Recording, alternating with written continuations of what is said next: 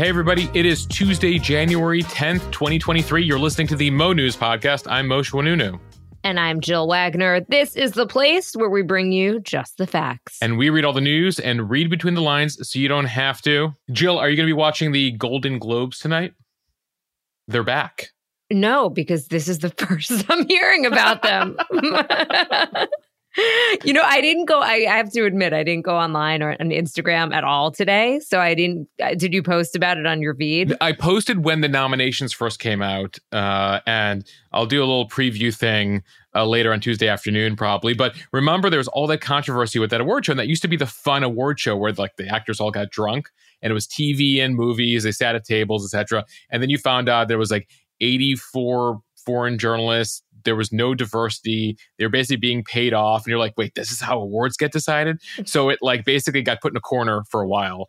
And NBC's bringing it back tonight. We'll see how it goes. For me, Mosheh, if you don't put it in one of your stories, I don't know what's happening. Okay. so I blame you. Jill, I blame you for me not knowing about the Jill, Golden Globes. Jill, we're really going to divide and conquer here. I need you to diversify your news sources. Yeah, I probably shouldn't admit this on the podcast. Okay, but we do have to get to some news here. On to the headlines. We're learning more about the six year old who shot his teacher in Virginia, how he got that gun, some controversial new guidelines for treatment of obesity in kids, including the potential use of surgery and medications. We have the latest on the failed weekend insurrection in Brazil. Evacuations are taking place in California as the state experiences record flooding. We also have some good climate news for once, if you could believe it. There is a new report on the ozone layer and what it means for all of us. A reminder that the Mega Millions jackpot tonight has surpassed $1 billion, why one of the world's best restaurants is shutting its doors. And of course, Mosheh has on this day in history. Jill, I have a clue for you. The Mac Daddy will make you jump, jump. The Daddy Mac will make you jump, jump. All right, let's start though with some hard news here. Uh, we are learning more details about that tragic school shooting where a six year old Virginia boy shot his teacher. The police chief in Newport News said that the boy took a nine millimeter handgun from his home and brought it to school before he fired one round at the instructor as she taught. The gun was purchased legally by the boy's mother. So that boy was restrained by a school employee after he fired that shot until law enforcement was able to get there. Police took the boy to a hospital where he was given a mental health evaluation and he is currently receiving court ordered mental health treatment at an undisclosed facility. The six year old has not been charged with a crime. The police are still investigating exactly how the boy got the gun from his home, and they've yet to decide whether to charge anyone in connection with the case. Yeah, this is really complicated for the authorities. The the good news so far is the teacher. She's 25 year old Abigail Zwerner. She was struck in the chest and the hand uh, by the shot, but is now in stable condition at a local hospital. She actually managed to usher the students in her first grade classroom over there at Rich Neck Elementary School in Newport News to safety after being shot looking back to make sure all were out uh, before seeking medical help for herself. This is according to a police press conference on Monday. The police said that she definitely saved a number of lives. Uh, the police chief actually grew emotional in the press conference while talking about it, saying he could not be more impressed with how the faculty and staff of the school handle things. The principal has announced that the school will actually now be closed for the entire week. They initially said they would only be closed two days. Counseling is available for students. A town hall is scheduled for later in the week. Uh, one parent, and this is heartbreaking, Mark Anthony Garcia spoke with the Washington Post. He's the parent of a second grader, an eight year old that heard the shooting. Uh, his eight year old does not want to return to school. I, I get it. Um, that that's just traumatic to be involved in this in any capacity. At this point, it is unclear what legal consequences the student may or may not face in the shooting. Andrew Block, a law professor at UVA, tells CNN that while it is technically possible for prosecutors to file charges against a six year old in Virginia, since it does not have a statutory age limit, he uh, says it is incredibly unlikely that it would lead to a successful prosecution. The main hurdle, he says, is that a defendant must be found competent to stand trial. Meaning that the court must find the defendant is able to both understand the nature of the legal proceedings against him and also assist his lawyers in his own defense. So it's virtually impossible to imagine that a six year old would meet either of the criteria necessary to find competency. Yeah, I can't even imagine them prosecuting a, a six year old watching that trial. Uh, somehow, if they do file any charges, apparently they can use what's called an infancy defense, which essentially says that anyone under the age of seven can never be found criminally responsible. The student also happens to be too young for a detention center. Uh, if he were to be found guilty, the juvenile justice system is just not set up to handle kids that young. The courts have limited options in Virginia where a uh, someone must be 11 years old to be held in a state facility. That leaves open other possibilities like residential treatment or other support services for the family. There's a scenario here where they could actually go after the parents uh, who would be held criminally liable if the weapon belonged to them. In this case, we know it belonged to the mother, uh, and they find that she did not keep it properly locked up in a safe out of the hands of children. Though in Virginia, that is only a class one misdemeanor. Uh, so no word yet on uh, to the extent the mother is cooperating or details there. All right, Mosheh, on to our next story. Some new U.S. medical guidelines were released on Monday that say childhood obesity requires early, aggressive treatment and potentially medication. The American Academy of Pediatrics' new guidance on childhood obesity, the first in 15 years, moves away from watchful waiting or delaying treatment to see if children outgrow obesity. Now, the leading U.S. pediatricians group is advising pediatricians to offer treatment options early and at the highest available intensity for one of the most common chronic diseases among children. Untreated, obesity is associated with a range of long term health problems, including heart disease and diabetes. The most effective interventions require upwards of 26 hours over three to 12 months of intense in person behavior and lifestyle treatment from healthcare providers. And that could include coaching on nutrition, physical activity, and changes in behavior, such as role modeling by parents. They say this approach should be used for kids as young as two and through age 11 but it acknowledges that this kind of time consuming treatment is not universally available and is often difficult to deliver. After this intensive therapy, weight loss drugs should be considered for adolescents as young as 12, while teens 13 and older with severe obesity should be evaluated for weight loss surgery Again, this is according to those new guidelines. Yeah, so obesity affects nearly 20% of kids and teens in the US. You're talking of uh, more than 15 million. Uh, when it comes to adults, 42% of adults now uh, experience obesity, according to the CDC. Looking at those numbers, Jill, I was trying to find some global numbers. Right now, the US falls in the top 20 in the world in childhood obesity. Uh, childhood obesity rates in the US have continued to rise over the past decade and a half, higher and are now higher than the rest of the Americas uh, and uh, nearly all of Europe. The group's guidance here, this uh, group of pediatricians, takes into consideration that obesity is not just lifestyle, uh, but is sometimes a genetic, a biological issue, and that the condition is a complex chronic disease. Notably, these guidelines come as new drug treatments for obesity in kids have emerged, including the approval late in December of Wegovy. We've been talking about that drug on the podcast. That's a weekly injection. It is now approved for use in children ages 12 and older. Different doses of the drug, called uh, semaglutide, are also used under different names to treat diabetes. A recent study published in the New England Journal of Medicine found that Wegovy helped teens reduce their BMI by about 16% on average, uh, better than the results in adults, actually. Though, Jill, there are a lot of experts in pediatric obesity who are cautioning uh, against the use of a medicine and potentially surgery in obese children, saying that while obesity must be treated early and intensively, uh, they worry that some doctors may turn too quickly to drugs or surgery.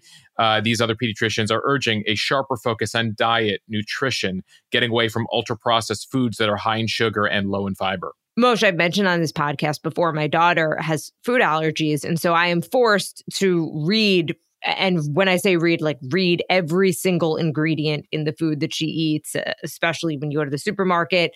Um, and I have to tell you, it is pretty frightening, actually, some of the things that are in food, uh, especially the kids' foods. Uh, what is it they say? If you can't pronounce it, you probably shouldn't eat it. Um, and there's a t- I will say a ton of stuff that you cannot pronounce in all of these foods. Yeah, and and it's notable, Jill, that uh, the European equivalents of the FDA are much more restrictive in those countries in terms of allowing all of these uh, modified and artificial ingredients in their foods there. And so some people are saying and the reaction to this has been almost unanimous on the Instagram feed when I posted it on Monday afternoon, being like, we got to look at our food, we got to look at activities. People saying that you know recess has been cut from the schools their kids go to. So between physical activity and food, uh, you know that's certainly an issue here. And obviously, there are going to be cases where biologically some kids will have some obesity issues and certainly that has to be taken seriously but the concern here is that you know these approaches in terms of drugs and surgery might be applied widely when you can do other things in advance of that Mosheh, the AAP says the new guidelines do not directly address obesity prevention. That will come in future guidance, but they do emphasize the importance of funneling funds into public health policies aimed at obesity prevention. So, this includes creating safe, walkable neighborhoods, arming schools with the tools they need to support healthy lifestyles during childhood, and making sure everyone has equal access to affordable, healthy food, which is not yet a reality. Yeah, a bunch of doctors spoke out about this. That you know the the changes that they're recommending here uh, require significant changes that are sometimes outside family control. NBC quoted this Dr. Roy Kim, who's a pediatric endocrinologist over the Cleveland Clinic, and he says that we can recommend more servings of vegetables, more physical activity, but if a person's neighborhood has no grocery stores to shop at or sidewalks or parks to walk in, these recommendations are not realistic.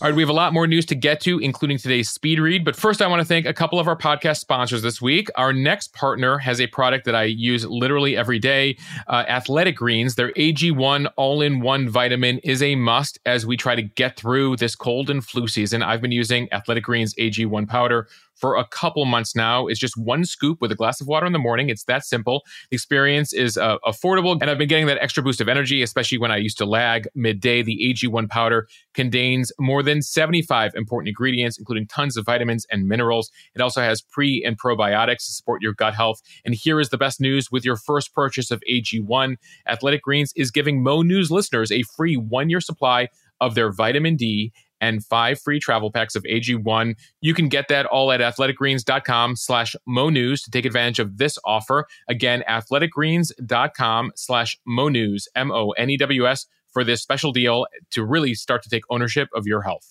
And there's one more great deal I want to tell Mo News listeners about. This comes to us from our friends at Boll and Branch Bedding and Sheets.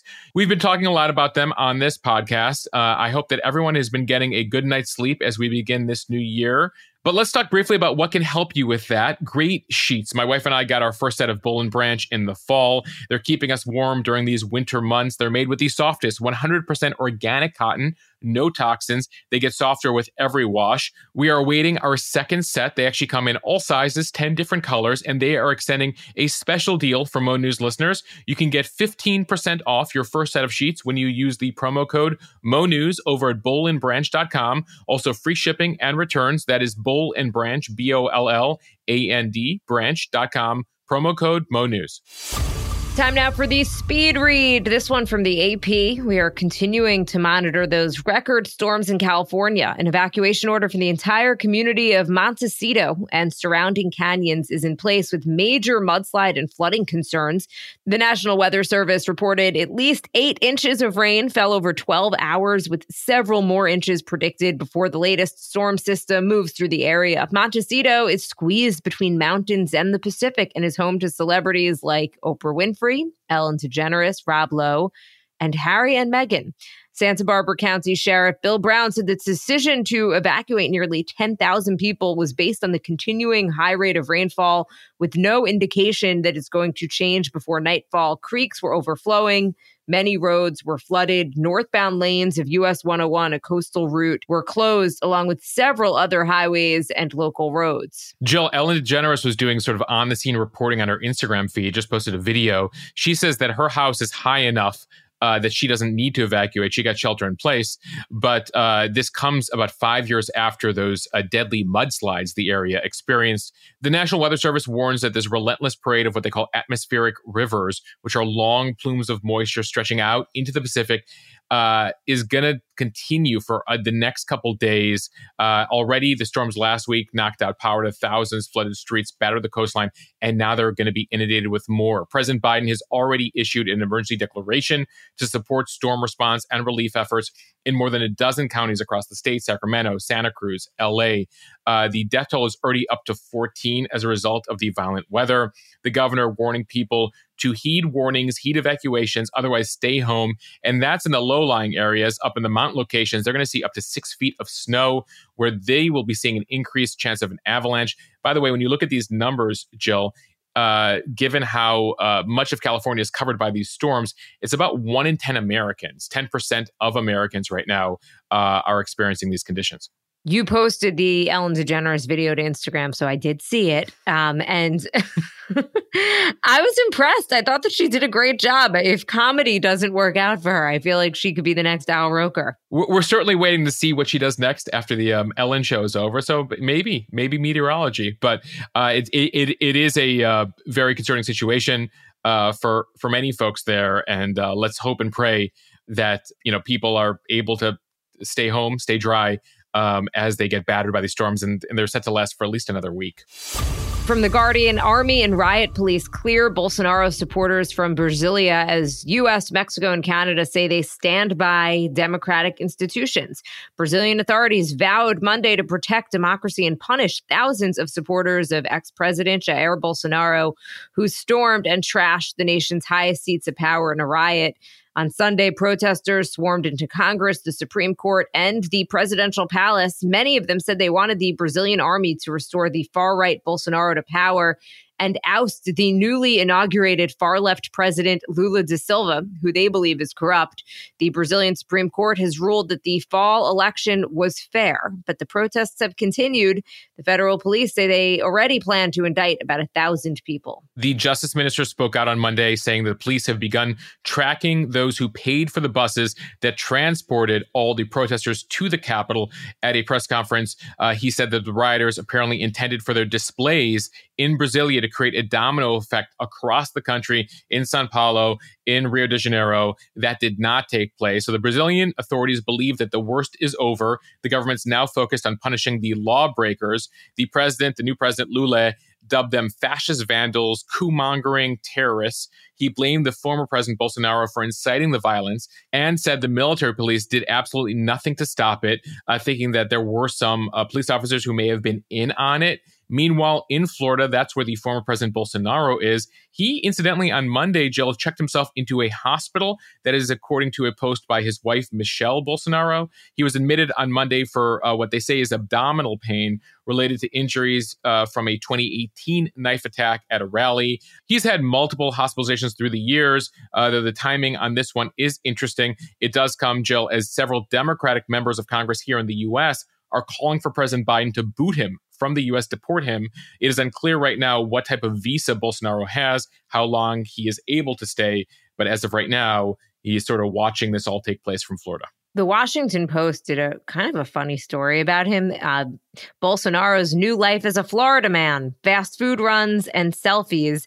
And I'll just read one quick paragraph. In the week since he has been spotted waiting in line at Publix, eating alone at Kentucky Fried Chicken, and posing for selfies with the bevy of fans who show up at the modest two story home where he is staying. Um, I just there is something somewhat humorous about it. Just him at Publix. It's like, of course he's at Publix because where else would well, you be in Florida? He's in Florida. You go. Everyone, in, everyone in Florida was saying, of course he loves the pub sub. So just behind Mickey Mouse, he's the second most visited site, right? Visited destination in Orlando. But on a serious note, people are like, well, what's he doing here? And because uh, some believe that if he went back to Brazil, he might be prosecuted. So he's trying to avoid prosecution. So it'll be interesting to see when or if Bolsonaro ever goes back to Brazil. From Market Watch, Disney CEO Bob Iger wants employees to return to the office four days a week. Starting March 1st, employees currently working in a hybrid fashion will be asked to spend four days a week on site, targeting Monday through Thursday as in person workdays, Iger said in an internal email obtained by Market Watch. The edict comes just weeks after Iger took over Disney from the ousted CEO Bob Chapek. Uh, and he is the latest high profile executive to be asking their employees to return to the office at least three days a week. Last month, the CEO of Snapchat, Evan Spiegel, said that the company expects employees to spend 80% of their time in the office. Apple, Twitter, JP Morgan have all made similar requests. It's interesting, Jill. A lot of uh, CEOs uh, looked at Elon Musk here as uh, inspo to a certain extent uh, when he basically mandated people come back. And people are feeling, CEOs are feeling that now three years, March will mark what, three years since the first quarantine, that it's time for everyone to come back, that uh, their employees tend to be more productive when they're in the office. At least that's their impression. Elon Musk, thought leader. Um, you know, look, I think that there's a couple of parts to this here. For one, the labor market is getting a bit tighter, right? So you're seeing a lot of layoffs. And so employers definitely can make more demands. Additionally, uh, what I find fascinating here as well is he they're now saying four days a week that you have to be in the office, right? And and we just said Snap CEO and others saying they've got to spend at least 80% of their time in the office. That is still a huge change sure. From from just 3 years ago, right? So we're saying okay, it's kind of this return to office. But I don't know if somebody, you know, four years ago said, okay, you could do Monday through Thursday from the office, but every Friday you can work from home. I think most people would be pretty psyched about that. Yeah, except it's not all Disney employees, right? Mickey, Minnie, Cinderella, they'll have to still show up at the park five days a week, right? Or are they zooming with the kids these days? I hope for the kids' sake that they're in person. I would hate to show up and be like, listen, Minnie is working from home today. Right. right. They'll be like, wait, this looks like mommy and daddy's work. You're like, yeah, Minnie's in box number three. She, uh, hold on, Minnie, your audio. Turn your audio on. All right, Jill, real briefly, a reminder from Reuters. Tonight is the $1.1 billion Mega Millions jackpot. It seems no one can win the jackpot, so it keeps getting larger. The last time someone won the top prize was back in mid October. So there have now been 24 straight drawings without anyone winning. This prize tonight, if you are so lucky, is the fifth largest ever in American history. But remember that the odds are 1 in 302.6 million, one in just under 303 million uh, in order to win. But that's not going to stop me from buying a ticket, Joe. I was just going to ask you, are you somebody who buys it, the Mega Millions? It reminds ticket? me of Dumb and Dumber. So you're saying there's a chance. Okay, from Yahoo News, Damar Hamlin heads back home one week after his terrifying collapse. Buffalo Bills safety Damar Hamlin was discharged from the University of Cincinnati Medical Center on Monday and was flown home to Buffalo. Hamlin was in the Ohio hospital since he first experienced cardiac arrest on the field. Doctors say he's been up walking in the hospital in recent days tolerating a regular diet, and has been meeting with family members and his care team. Hamlin's case has now been transferred to a hospital in Buffalo where he will continue to recover, something that will be measured in weeks to months. Still unclear, though, if he's going to be able to play again. Uh, regardless, though, a remarkable, remarkable recovery. Especially given what we knew last Tuesday at this time and what we know today, it's really something and gives you hope. Okay, Mosh, something else that gives us hope here from CNBC the Earth's ozone layer is slowly recovering. A UN panel announced Monday that the Earth's protective ozone layer is on track to recover within four decades, closing an ozone hole that was first noticed in the 1980s. Those are the findings of a new scientific assessment. The landmark Montreal Protocol Agreement, which was signed 36 years ago, banned the production and consumption of chemicals that eat away at the planet's ozone layer. The ozone layer in the upper atmosphere protects the Earth from the sun's ultraviolet radiation, which is linked to skin cancer, eye cataracts, compromised immune systems, and agricultural land damage, and it leads to millions of deaths every year. Scientists and environmental groups have long celebrated the global ban of ozone depleting chemicals as one of the most critical environmental achievements to date. Scientists say the recovery is gradual and will take many years. If current policies remain in place, the ozone layer is expected to recover to 1980 levels before the appearance of the ozone hole by 2040, according to that report. So by 2040, we'll be where we were at in 1980. I mean, I remember growing up, I'm sure you do too, Jill, hearing about the ozone layer, the hole in the ozone, and how worried we were uh, about it. So this is a huge achievement. This was the deal, the Montreal Protocol that you mentioned back in 1987. It became the first UN treaty ever to achieve universal ratification. And almost 99% of banned ozone depleting substances have now been phased out. You might remember those are what were called chlorofluorocarbons, CFCs. They were found in spray cans, refrigerators, foam insulation, air conditioners, hairspray, and they were blamed for eating away at the ozone layer. So this started getting traced in 1980. They came up with this agreement, and this shows major success. In fact, the peak ozone hole, the largest ozone hole we've ever seen, was in the year 2000, and it's been gradually coming down um, since then. So the good news here also is this has some knock-on effects for global warming. Apparently, if the ozone hole had stayed at its existing levels, that would increase the temperature of the Earth by yet another degree by the middle of the century. So uh, ideally, that won't happen here. The two areas that have experienced the ozone depletion the worst, where it's actually really dangerous to be outside, Antarctica and the Arctic. That's where the hole will take the longest to close up by the 2060s, so just about 40 years from now. Uh, the positive news here, Jill, is this shows that if the Earth can come together and all the governments can come together and, um, you know, all agree to something and implement it, we can change and reverse some of the effects we're having on this earth. So, uh, with, there's hope that seeing this will inspire countries to do more for climate change and global warming, which is a, a slightly separate issue from the ozone layer.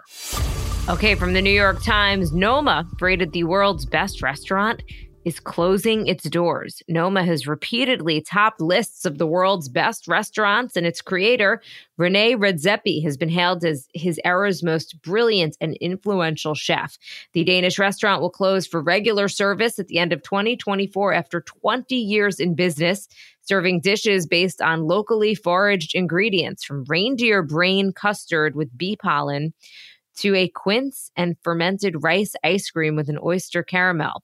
Redzepi has long acknowledged that grueling hours are required to produce the restaurant's cuisine, and he said that the math of compensating nearly 100 employees fairly while maintaining high standards at prices that the market will bear is simply not workable. We should note at Noma, a meal currently costs at least $500 a person, and that is before you add wine. So you can still save up for the next two years before it closes its doors, though apparently it is impossible to get a reservation there. A little background here Noma was first named the world's best restaurant back in 2010 on Restaurant Magazine's influential list. It then received about 100,000 reservation requests a month for its 40 seat dining space. It was named the world's best restaurant again four more times over the last decade.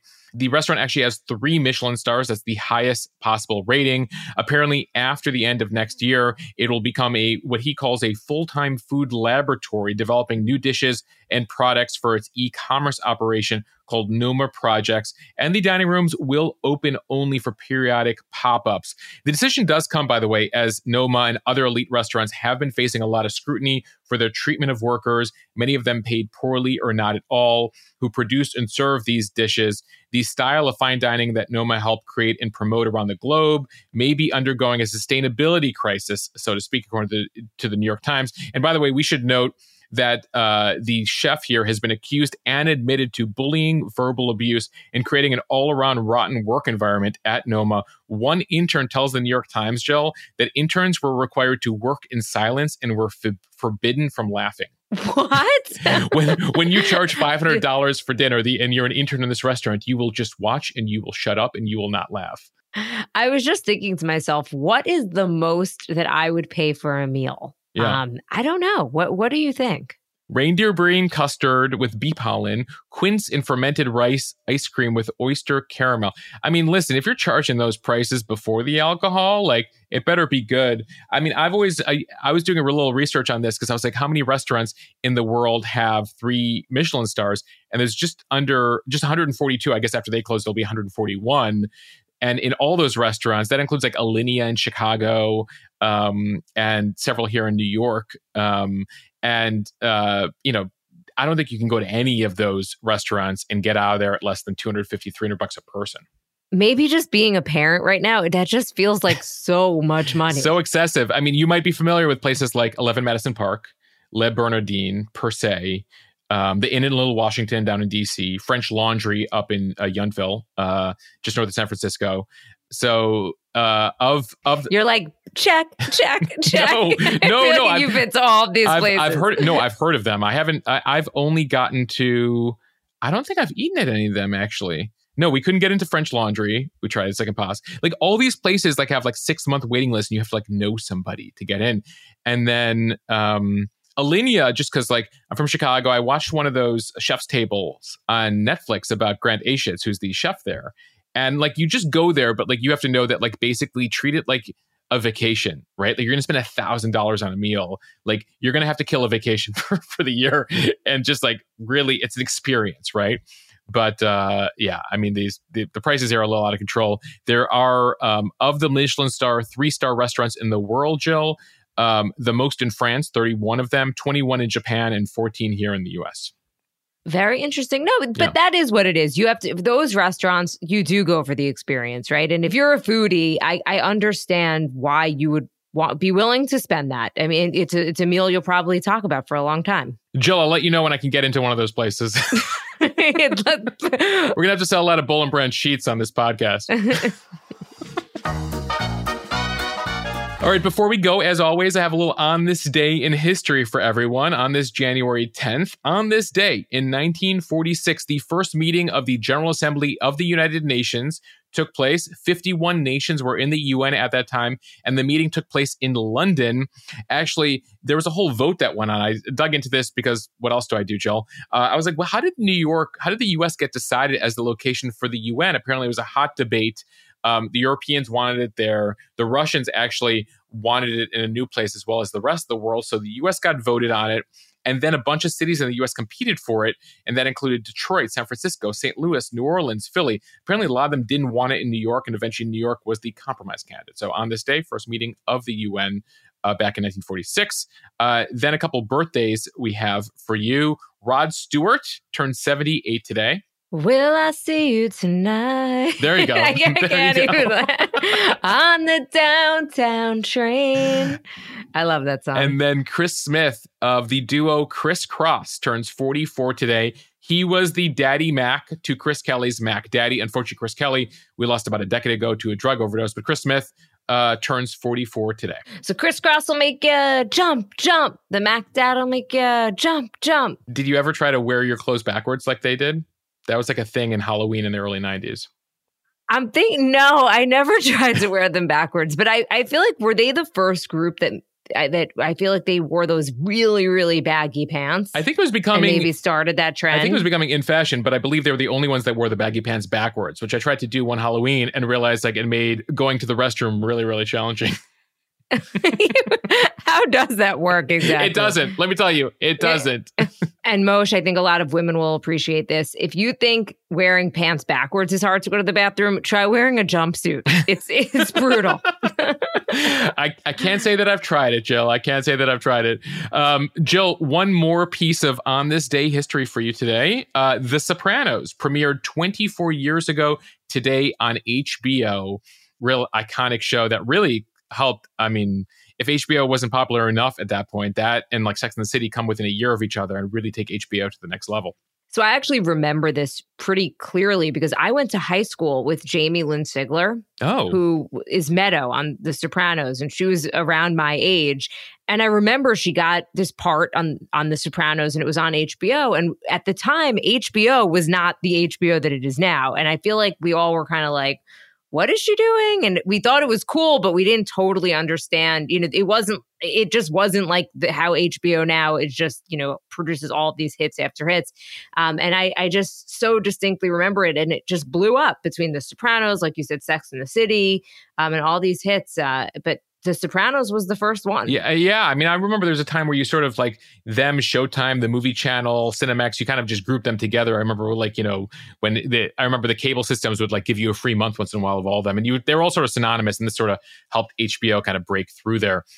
Um, and staying with entertainment here, a reminder: Golden Globes are back tonight, so maybe we'll do uh, we'll do a breakdown of some things from on the podcast tomorrow if there's any interesting headlines there or a slap. I am. I was going to say I am sure they. Well, I'm sure that they're all going to just be on their best behavior except for the drinking. I wonder if they still get to drink at the tables. We'll see. We'll see how that goes. I hope so. Um, all right. We want to thank everyone for listening to the Mo News Daily Podcast. We see the numbers growing every day, Jill. I've been tracking the numbers on uh, Megaphone, this program we use, and more downloads every day. So appreciate all of you out there who are listening and telling everyone about it. And following or subscribing to the show so you don't miss a single episode. And please review us in the App Store. It helps us grow. And of course, don't forget to follow us at Mosheh on Instagram at M O S H E H. It's Jill's favorite news source, everybody. So get with the program. By the way, I was exaggerating. Of course, I get my news from other places too, but I do rely on lot. I know you do. I know you do. Um, you're always you're you're dropping new stories in there left and right, and I was like, oh, where do you find this one? But you know, there's just so many places. I mean, even we should say, even as like journalists, like trying to get all your information, and then also even like when we put together like the, the podcast, trying to get the details on like any of our stories today, we have to go to four, five, sometimes six, seven sources to answer some of these questions. So um, it is a process, and that's why we try to keep things simple for you here. Yes, Mosheh, and we are all very thankful for your uh, Instagram account. I will tell you, it is definitely my first stop uh, of the day. Okay, uh, big thank you to everyone again for listening. We'll see you back here tomorrow. Bye, guys.